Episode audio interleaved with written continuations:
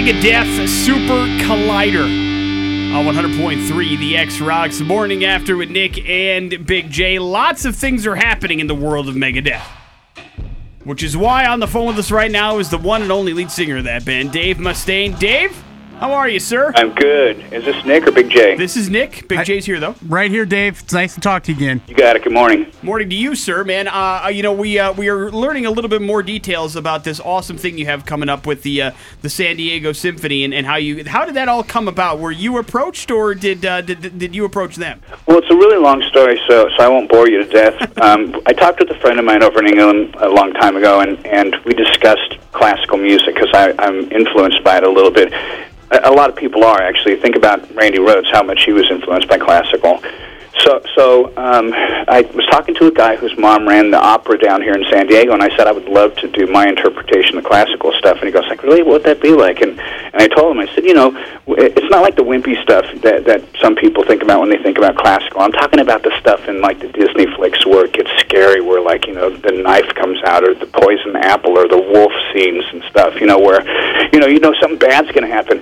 That's the stuff I like to play. So um, that's where the whole thing kind of came about. Talking about doing like a Dave Mustaine meets Vivaldi meets uh, Bach kind of thing. And, and I imagine that's the kind of challenge and something that would really get you fired up because that, that can't be an easy thing. I mean, that's going to take a lot of it's going to take a lot of work.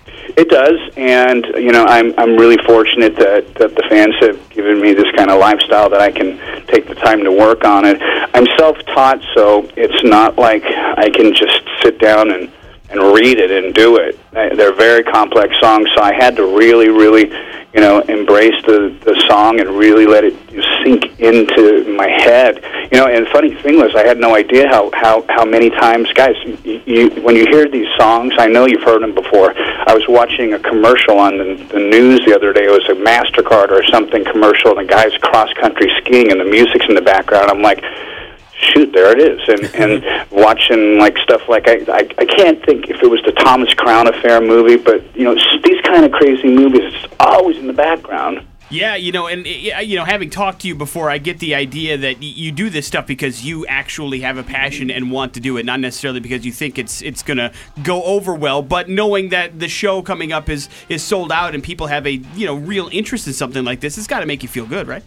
It does. I, you know, I mean, this is going to sound totally uh, canned, but I, I think I have the best fans in the world. The way that they treat me, I, I see how other fans with other bands are, are just as you know fanatical about them. But you know, when it's yourself, you kind of think like, well, you know, I know where all the bodies are buried, so you know, I don't really deserve your accolades. And when you do something like this and it sells out, and, and you know, like with my wife had said, you should do a, a wine to commemorate the show, and I said whatever, and and she did it, and it's you know, it's success, and everything that we've been doing around this whole symphony thing is a complete success, and it just has such a great feeling about it. You know, we designed this new guitar, and I didn't know if anybody was going to like it or not. But the guy that uh, owns the guitar company said, "You know, I love this so much. I, I want I want to talk to you about making a production line of it." And it was like. Sure, what you know, whatever. And uh, you're talking about Mustaine Vineyards, and, and I'm looking at the crest is awesome, and, and, and the wine looks great, and I'm sure that it's going to taste awesome, and it's just you know a great plan to have that uh, along with this event.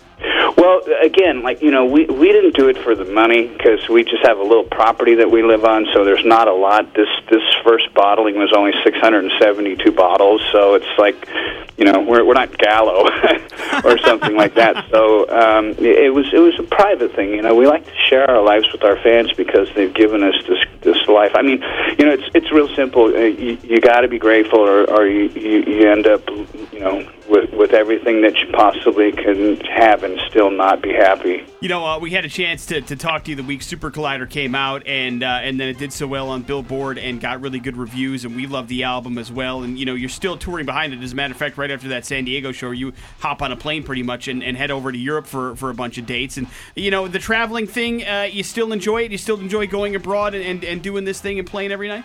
I do. There, there's certain times it's a little harder than others. You know, be, being uh, married and having kids. You know, um, Chris is still single, and and uh, you know, there's other families involved. So it's kind of hard when you you leave.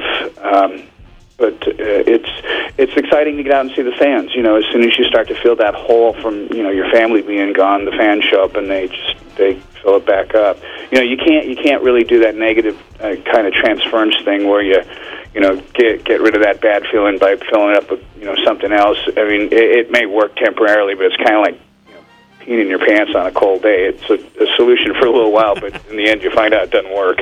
So not everybody can be there April 12th uh, for Symphony Interrupted. Uh, are you going to be recording this? Because I, I want to hear "Ride of the Valkyries" from Wagner with you doing that. Um, you know, that's I got to tell you, that's the one song that I'm I'm kind of kind of really iffy about. You know, I I like the song.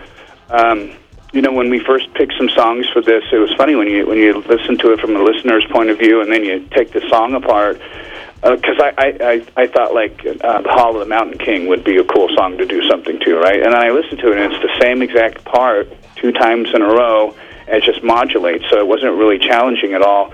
Um, I, I've heard uh, the ride. I love that song. It used to be a, a guitar player I really looked up to's intro tape, and, and you know, like the beginning of Apocalypse or, or the helicopter scene in Apocalypse Now. So I'm going to uh, be freelancing over that a little bit. So you know, there's not really a, a guitar solo per se.